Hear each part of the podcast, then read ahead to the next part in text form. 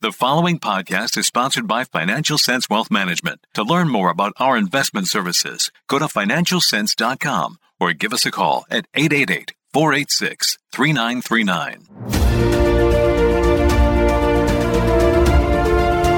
U.S. stocks rallied on Friday after the December jobs report showed hiring rose more than expected, but that wage growth slowed both allaying investors' fears of a recession and tamping down worries about future interest rate hikes. The Dow rose more than 2%, the S&P 500 gained more than two and a quarter, while the Nasdaq jumped more than two and a half percent. Twitter, Facebook owner Meta, now Amazon, the big tech job cuts continue. The e-commerce giants confirmed it's axing 18,000 jobs this month during the pandemic, all the tech giants were clear winners. They went on a hiring spree, but they're now having to cut back. 18,000 is by far the largest jobs to be axed and a lot more than what many had expected. It basically follows what the company calls overhiring during the pandemic when those tech companies were seeing a huge boost in demand. And if you remember, only 11 months ago, Amazon actually more than doubled its maximum base pay to attract tech talent because of increased competition. Uh, as you said, it is the latest big tech giant to announce major layoffs because consumers are now cutting back on spending because of inflation. Uh, so, other than Twitter and Meta, uh, companies like Netflix, Lyft, and Salesforce are also axing jobs. New report this morning indicates that Dell is trying to phase out all the chips made in China by next year, joining names from Apple and Intel looking to diversify their supply chains. Well, it's incredible that Dell is planning to do this within just one year, and that means completely stopping using China made semiconductors. And it's not only just those that are made from Chinese firms, it's companies like foreign firms like TSMC or Intel that have production facilities in China. So that means that Dell can no longer or plans to no longer use these chips. The tensions are growing. Dell's the first one. You have Apple as well and other companies too that are talking about diversifying their supply chain away from China. This is the Financial Sense News Hour. Now, here's the Financial Sense News Team. Well, we're off to a good start in the new year with stocks rallying strongly on Friday after falling most of the week. A big drop in the ISM service report below 50, now in contractionary territory, helped spark a rally on Wall Street, sending the indexes into positive territory for the year. Hi everyone, I'm Jim Puplava and a happy new year to all of you. Coming up on the program today, I'll be speaking with Ari Wald from Oppenheimer. Ari still feels the bear market has a way to go, but he's positive on the markets later this year. After Ari, Marc Chandler will join me as we discuss the prospects for the dollar, the markets, and commodities. And later on, we're going to have a special hour series as we look at Forecast 2023.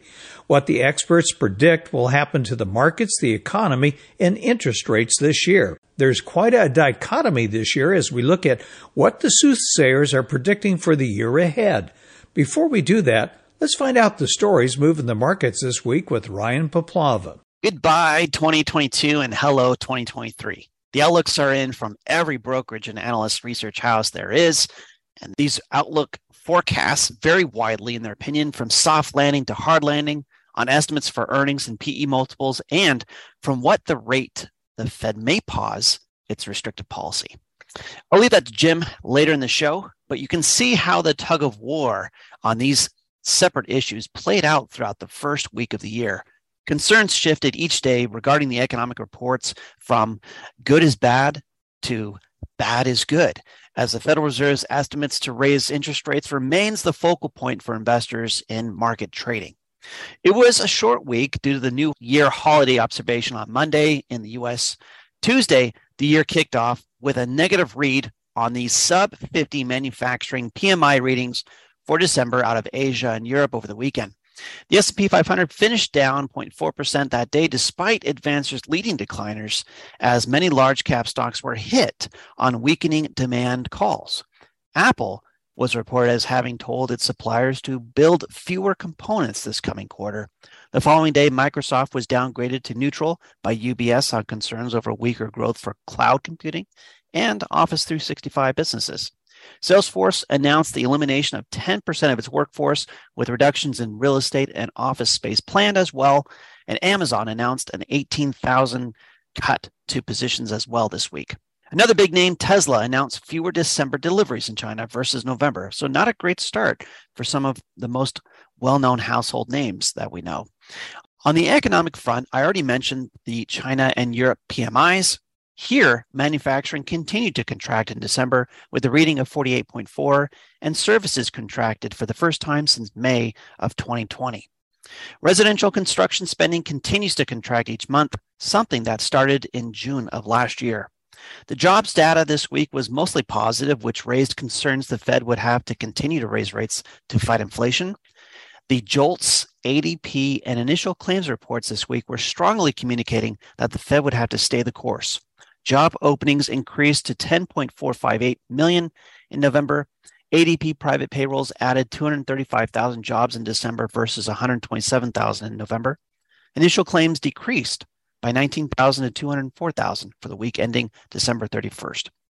By Thursday, the two year Treasury yield had risen to 4.45%, while the 10 year had fallen to 3.72%. However, those trends reversed on Friday with weaker than expected payroll data that has switched the consensus to the Fed may be able to pause sooner.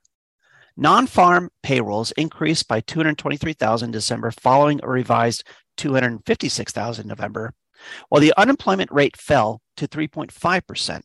Wage inflation moderated to 4.6% year over year in December versus 4.8 in November. And the report was thought to be a good one since it wasn't as strong as it could have been.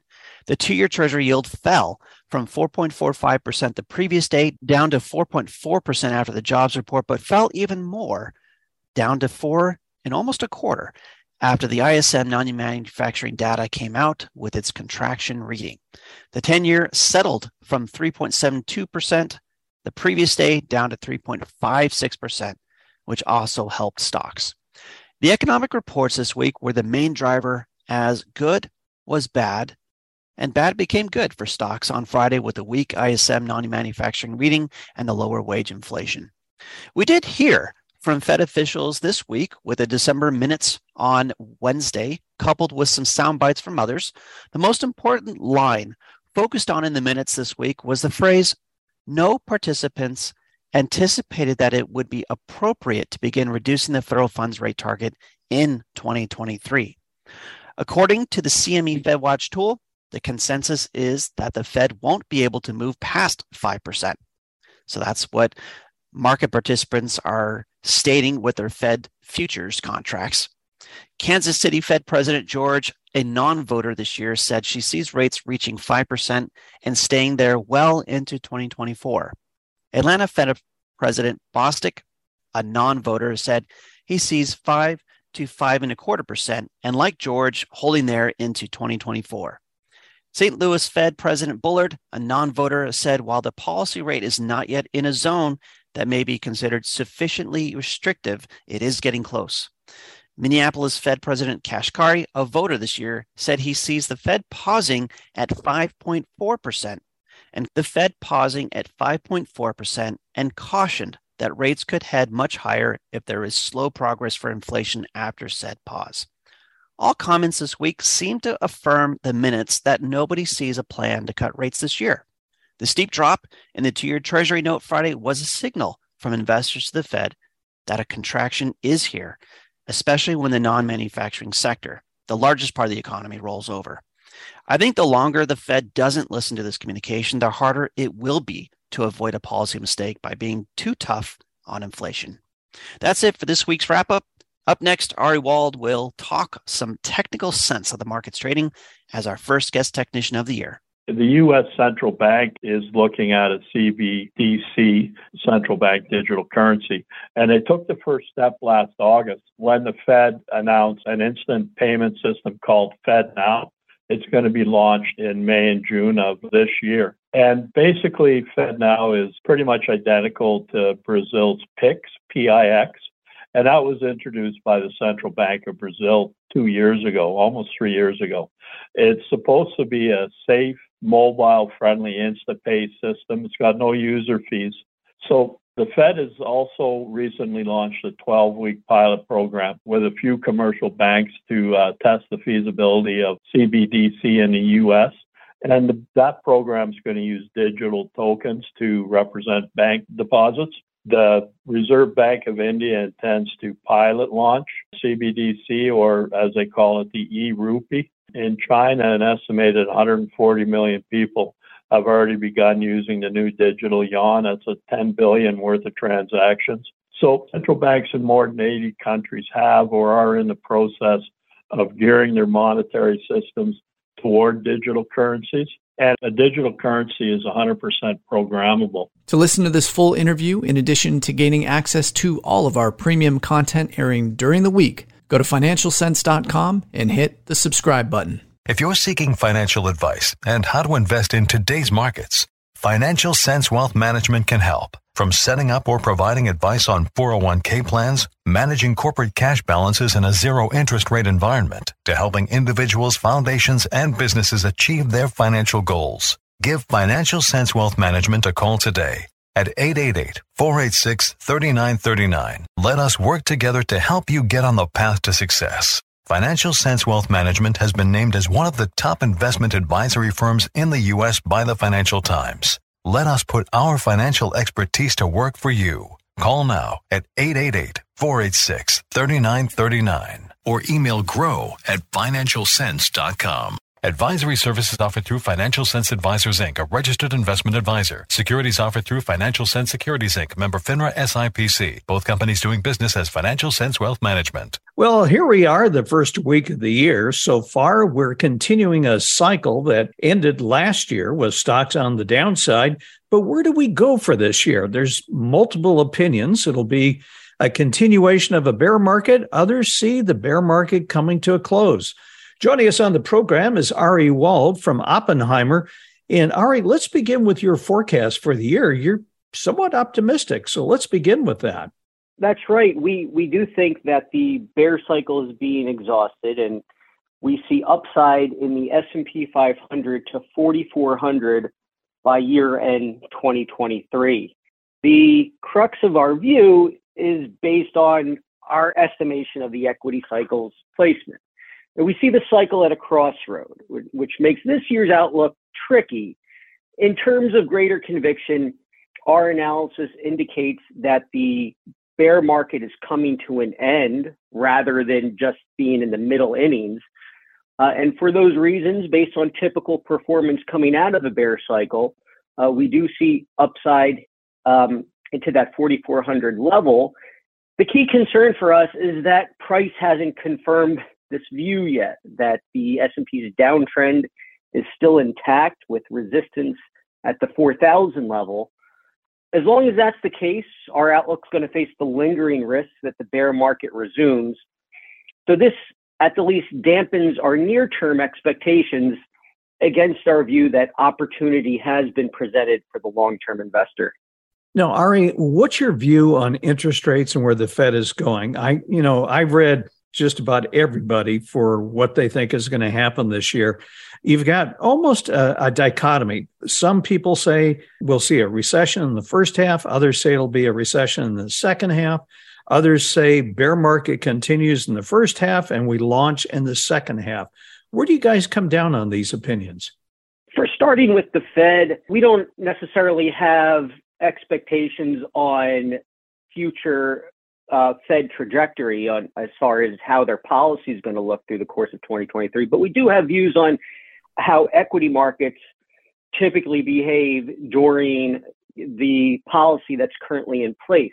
First off, as we think about the pressure the market's been under, we continue to make the case and reiterate that it's been the Fed's commitment to fight inflation that has been pressuring markets more than the actual threat of inflation.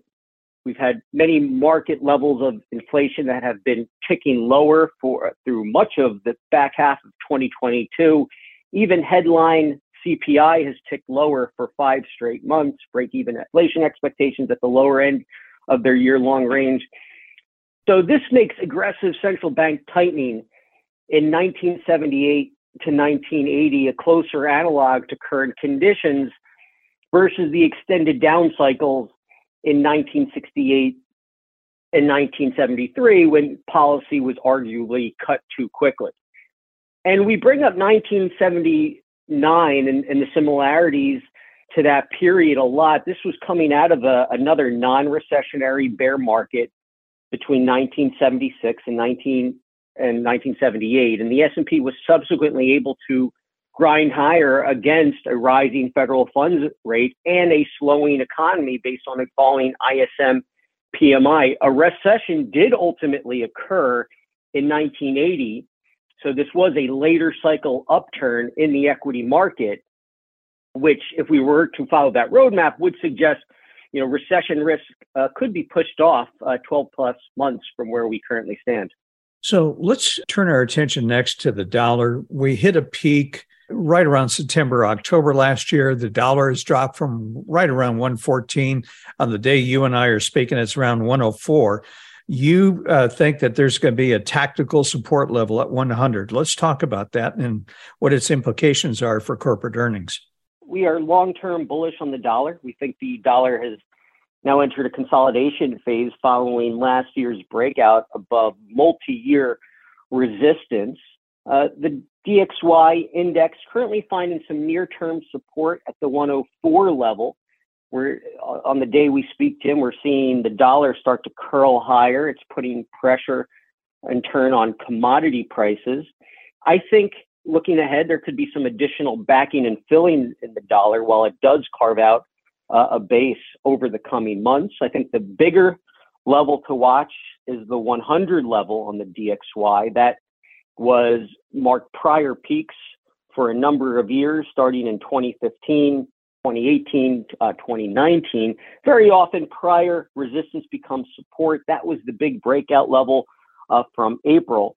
Uh, and so, generally speaking, we are bullish on the dollar. We recommend buying pullbacks. And uh, it's just in terms of intermediate to longer term support, I think the 100 levels a big support level. All right, let's move on to something that's added to inflation. That's the price of oil. We saw oil peak right around 120. It's uh, been coming down since then. Where do you think oil plays out? Is it going to be range bound most of this year, or do you expect by you know if we were to have this conversation next year, where do you think oil will be? We would side with expected range bound trading. In, fact, if you were to look back at how oil has traded in recent years, it's been characterized by these very wide swings in trading. And we do expect this to continue in 2023. We see long term support for West Texas Intermediate crude at $67. That marks the 2021 breakout above the 2019 peaks.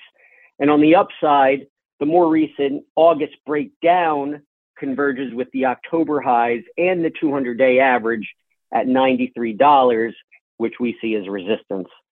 And so let's move to other commodities. I want to talk about gold. I would have thought it would have been much higher last year given the inflation numbers, but uh, you see gold hitting its old high? We do. In terms of the uh, of the commodities, we're starting to see relative strength in the precious metals. Gold, most notably, we think it has a stronger trend than that of the price of oil. So starting the year, it's the, the, the yellow metal has been able to work above its 200 day average. Again, I think it's more of a near term trade. I, as we think about the big run up in gold from the year 2000 uh, over the subsequent decade into 2010, that coincided with a 50% haircut in the US dollar. We're not expecting that type of dollar weakness. In fact, we're favor more of a stronger dollar over the long term. So for that reason, I, I think we see gold as more of a, a trade. It's a trade that looks like it hasn't fully played out. And we do see a move back to the prior highs uh, at around the $2,000 level for the spot price, marking both its 2020 and, and 2022 peaks. I think that trade is intact as long as 1750 support is upheld uh, that's gold's 50 day average. What about silver, which has been showing some unusual strength lately? Yeah, that relative strength is, we're seeing it in precious metals broadly. Uh, and the spot price of silver has also, like gold, moved above its 200-day average. We're seeing a lot of the mining stocks. It's it's uh, also start to show relative strength. Uh, again, silver still a lot of formidable resistance overhead. Don't think this is a a longer term trend that has developed, but uh, I think through the course of 2023, uh, both precious metals can continue to work their way higher. For this uh, price of spot silver, uh, we see resistance starting at around $26. That becomes more formidable at $28. I want to talk about last year was one of those years where the 60-40 portfolio didn't work. I mean, bonds got hit, stocks got hit. I see that you guys think that the 10-year treasury yield will get down to about three and a quarter. So is this a year where investors can make money in bonds? I think they'll do better in equity prices. You know, first speaking in terms of on the bond side, outside of equity land, you know, our analysis does support the idea that 10-year treasury yield reversed its 40-year structural decline in 2022.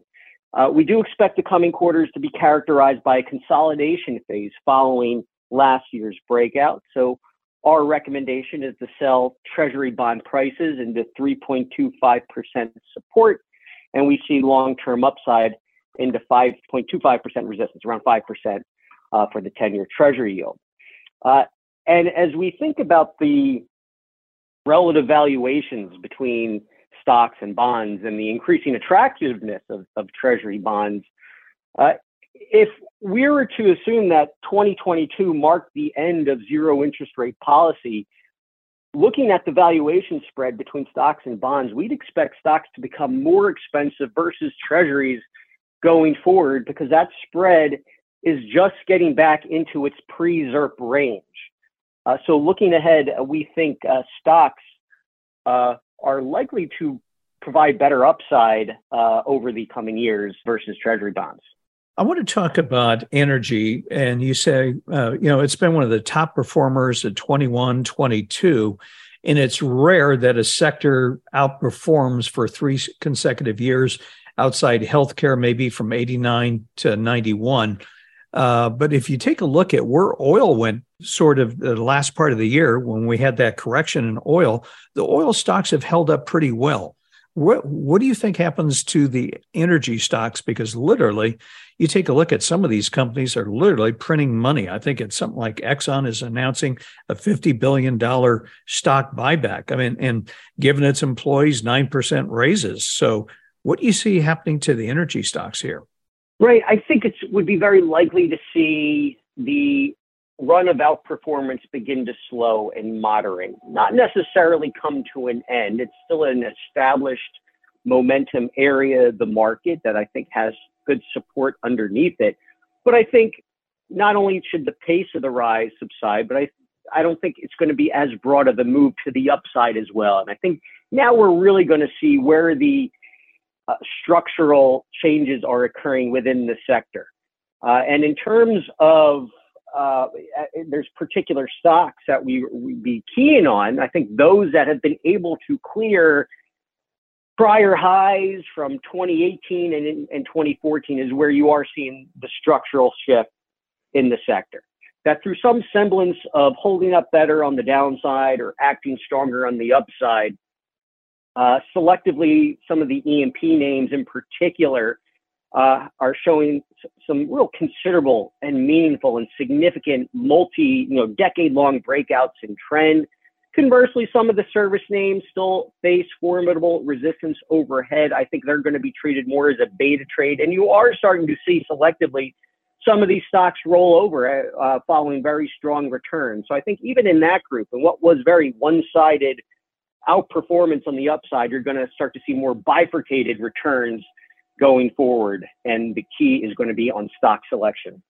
I want to move on to what we call the FANG stocks. I mean, you've seen Amazon lose about 55% of its value.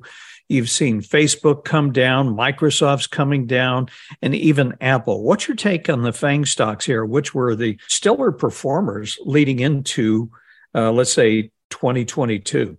Yeah, these have been key parts of the 2022 bear market. Growth, broadly speaking, and even if as we think about the Q3 slide in the market, it was very concentrated in these select few mega cap growth stocks, while we were actually seeing some improvement in the breadth of the market. And instead, the market, the, a lot of investors were using these uh, mega cap stocks as a source of funds, and that has continued. Whereas we've seen some continued sell off, sell offs in these high profile names. Uh, I think looking ahead here too, it's not going to be the one sided show that it was. I think looking at these names selectively, some are better positioned than others. While they're all under pressure over the near term, I'm keen on the names within that subset that have are still intact on a secular basis. And by that, I mean that their declines have retraced only a fraction of their prior bull market. Names that have been able to hold the big breakouts from the fourth quarter of 2020. A lot of the tech names in particular have been able to do that. If we're talking about growth stocks or even the FANG names that are back down to levels from their 2020 lows, those are the ones that have suffered a much bigger damage to their secular trend. And I think those are the ones that are going to require quarters, if not years of repair. They can be a beta trade. They can work uh, for very short periods of at, a time when market conditions are strong. I think unfortunately you got to buy them right, you got to use a tight stop, and you got to sell them right instead. Uh, so in summary, I think there too, while under pressure over the near term, I, I think uh, there's you're going to see more bifurcation in that group going forward. When we do get a, uh, a market turn and the bull market resumes as we ex- expect, it's very common to see a rotation into the prior bear market's biggest laggards. Uh, so when we are at that point, I do want to be open to there. There could be a very big performance chase uh, into uh, into some of those names. Yeah, I want to go on because usually when you have a bear market, as we're in right now, when you come out of the bear market, you usually see a change in leadership. Do you see that happening? And if so, what sectors would you expect to lead? One hallmark of a new bull market is a rotation into the prior, prior bear, uh, bear cycles laggards. And the prior laggards have been growth. Uh, I think you want to treat that very selectively because I think only some of those names are really going to be able to maintain that performance over a longer period of time. What we found is that when the yield curve is inverted, as it currently is, that while that does typically have a put longer term pressure on the market as you face that looming recession in the horizon, one way to balance that is by increasing exposure to the momentum factor uh, because we have found that high momentum has outpaced low momentum by its widest margin when the yield curve has been inverted. And so we put together a screen. We want we attempted to identify stocks that were the biggest laggards into the summertime low and have since started to re- take on a leadership role since the summer that have been part of this better internal breadth in the market over the last six months. And one area that stands out from that screen that we produce is the industrial sector. Uh, and that is really where we're starting to see new leadership emerge uh, and that is taking over the momentum factor and would be the sector standout as we think about you know better performance in the market in 2023. So, as an investor right now, as we close here, what would you be doing? Would you be maybe nibbling or would you still say sit on the sidelines and wait for confirmation? What would you uh, recommend investors do at this point? We recommend investors know their time horizon. And at the same time, appreciate that the trend is still lower here and we're not out of the woods just yet. For those that have a much shorter time horizon, I, I think it's important to keep expectations balanced and reasonable. That it's tough to know in um, ahead of the fact what is going to be the catalyst and how far away are we to that final breakaway in the market. We're not there yet. But I think for the long term investor, again, we side with the idea that market conditions appear to be basing. And if you have a 12 month time horizon, we should be seeing better market returns than what we've seen in the prior 12 month period. So I, I think it is, uh, now is the time to start allocating back to equities, keen on the areas that are showing relative strength, like the industrial sector. Um, in terms of trying to put together, uh, you know, a longer term wealth profile that's that's going to work for the long term investor. Well, I tell you, that was a great report. And uh, if Ari, if our listeners would like to follow the work that you guys do at Oppenheimer, and especially yourself, how can they do so? Well, they can follow me on Twitter. My handle is at Ari Wald. All right. Well, Ari, the best of a new year to you and hope to talk to you again in the future. Thanks so much for coming on the program and all the best. Look forward to it, Jim. Thanks as always. Happy New Year. Take care. Generally, between 60 and 80% of the price action is driven by the business cycle. So, what is the business cycle? We talk about the business cycle as being a combination between the real growth cycle, the inflation cycle, and the policy cycle. So, if you understand those three subcycles, you'll understand the business cycle and you understand the majority of what drives the price action, not just for sectors, but for individual stocks as well. And if you choose to ignore the business cycle, you'll find yourself frequently being confused by the price action uh, when you look at the market. And that's just not a pleasant place to be. So we think 2023 will be characterized by deflation. And what we mean by that, slower real growth and slower inflation. In other words, we expect real growth to go pretty deeply negative, and we expect inflation to fall precipitously. I would say significantly slower than the rest of the street does. Why do we care about that? Well, that has significant implications for virtually every tradable asset, right? Stocks, bonds, commodities, currencies, as well as the different market internals. So sector performance, relative performance, performance of different style factors. And the other reason that we care about deflation specifically is that it's the market regime uh, most characteristic of a recession. And ultimately, that's what we think is going to happen. To listen to this full interview, in addition to gaining access to all of our premium content airing during the week, go to financialsense.com and hit the subscribe button. At Financial Sense Wealth Management, we are committed to helping you build, maintain, and preserve your wealth. Contact us today to find out about our comprehensive financial planning and asset management services. Whether you're planning for retirement, taxes, putting together an estate plan, or need assistance in managing a 401k, Financial Sense Wealth Management is here to help. Give us a call to speak with one of our certified financial planners or wealth advisors at 888 486 3939 or go to financialsense.com and hit where it says Contact Us. Advisory services offered through Financial Sense Advisors Inc., a registered investment advisor. Securities offered through Financial Sense Securities Inc., member FINRA SIPC. Both companies doing business as Financial Sense Wealth Management. Well, here we are, the first week of the year. Stocks are kind of wobbly as they were at the end of the year. What will 2023 bring? Well, let's find out what's going on with the dollar. Joining us on the program is Marc Chandler. Marc, you wrote a piece recently called One's Own Worst Enemy.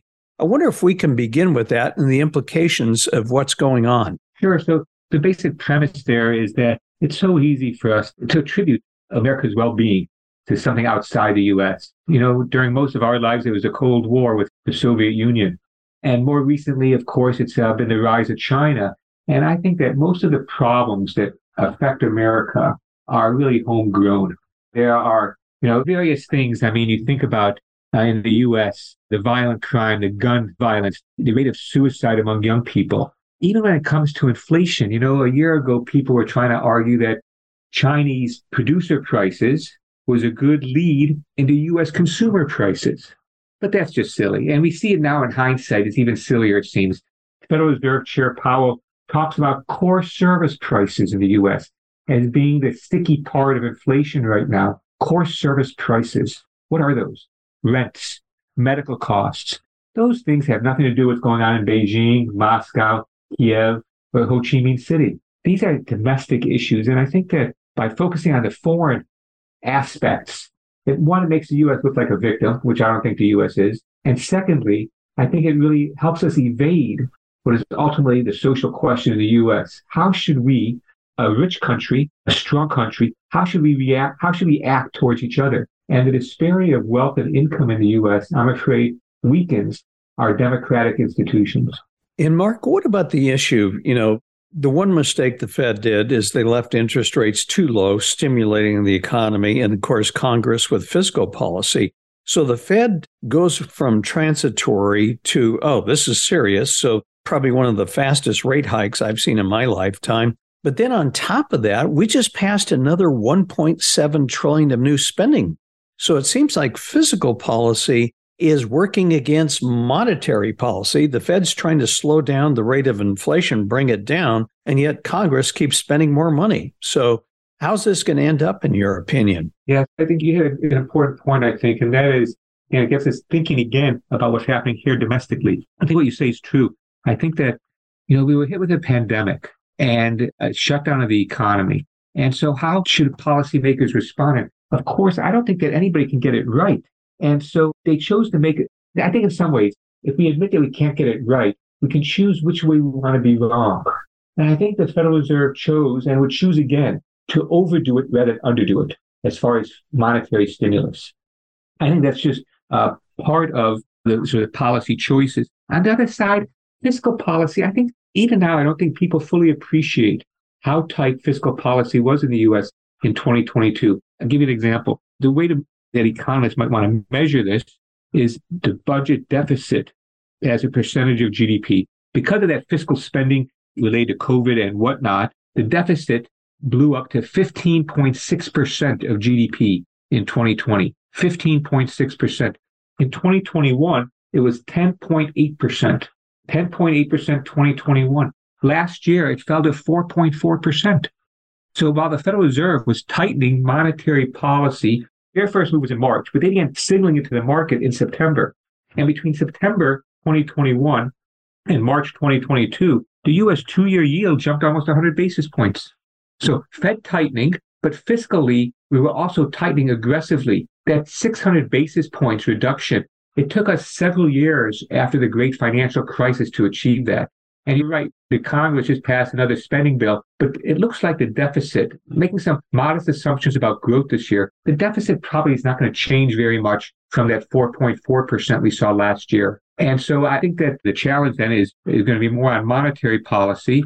And my own sense right now is that the market is underappreciating the chances of a 50 basis point hike at the next meeting, which concludes on February 1st. Of course, before we get there, we got to get the jobs data this Friday.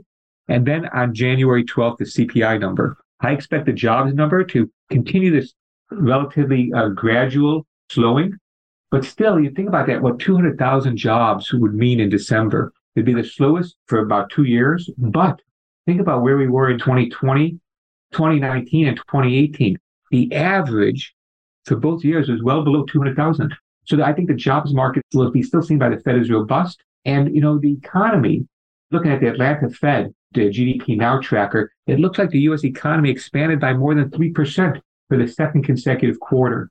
And that is, I think about it in terms of where the Fed says trend growth is, that non-inflationary rate. They have it about 1.8%. So bottom line here, I think that the upcoming data is going to show the economy still too hot for the Federal Reserve. And that's going to lead them, I think, to a 50 basis point hike at the next meeting. And the market says there's only about a one in three chance of 50 basis points. I would expect the next two weeks, those odds are going to more than double. And so, because I was reading all kinds of analysis for 2023 by the financial industry, and the consensus seems to be they'll maybe go a quarter point in February, and then what, March or April, they'll go another quarter point and they get up to five, and that's it. But I don't know. I mean, the Wall Street Journal just did an article. Employers are having to pay higher wages to keep employees my own state of California is putting into place a $22 minimum wage for fast food workers. I mean, right now, the minimum wage is what, close to 15. So I can't help but see that being inflationary on the wage front, which is not good news for the Fed. Yeah, I mean, I think that, you know, when the Bureau of Labor Statistics reports the jobs data, they report average hourly earnings, and they look to be rising at around 5%. Is not probably the Fed's preferred measure, but again, we go back to Powell's idea that stickiness of core service inflation, I think you're right, are a key part of that core service uh, price pressures. I tell you what I think is going to happen though is, and I try to write this up in some of my commentary. I think that what you're experiencing in California, we're experiencing in other parts of the country, this shortage of labor, I think it's a transitory phenomenon. I think that the real issue is going to be that the economy doesn't create enough jobs for the people who want them. And I say that because I'll give you an example. What is a, a core service that most of us use almost every day? Getting a cup of coffee. And and outside San Francisco, there is a robotic barista. I'll give you another example. It takes about 12 to 18 people to make a t-shirt. These are like it's just sewing primarily, putting pieces together and sewing passing it back and forth. And there's a robot now that can do it. I, you think about this progress we're making in driverless vehicles. I'm not talking necessarily about cars, forklifts, trains. There's all kinds of ways in which technology, I think, is going to be squeezing out more and more jobs. And I think that the higher wage costs that you're seeing in, say, fast food is going to do the same thing. There was a personless drive up window for delivery. You know, I just think that this technology is what's going to happen. We're talking about reshoring jobs that were lost to China or other countries coming back to the US. And I think that the difference is that the activities might come back to the US, auto production, but it's going to take place with fewer and fewer people. And so I think that the part of the problem is, again, this goes back to, I think, a purely domestic issue in the US, and that is the disparity of wealth and income. And I think that part of the jump that you're seeing, you know, what I like about foreign exchange and the capital markets is this small incremental price increases taking place constantly or changes taking place constantly. But when it comes to wages or things that we buy in a grocery store, it's more of a step function. The price of wages stay the same for many years and then they jump up.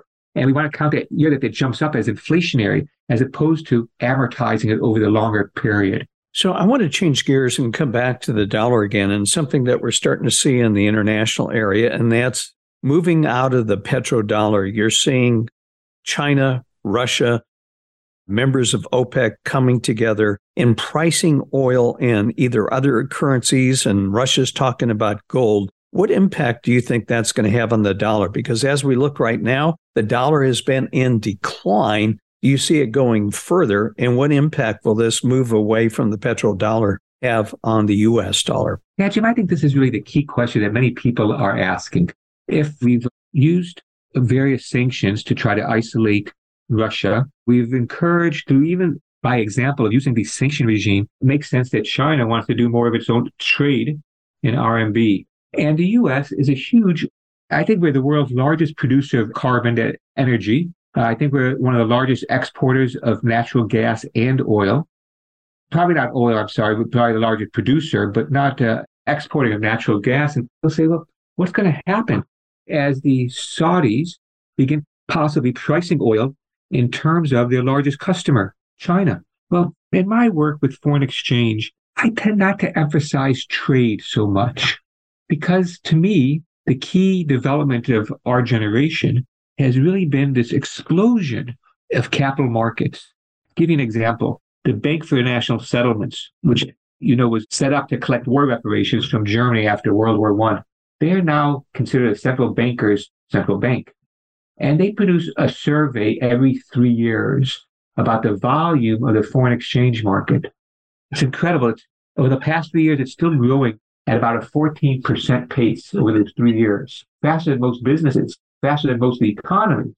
And what this means is that the foreign exchange market turnover is just huge. Over six and a half trillion dollars a day.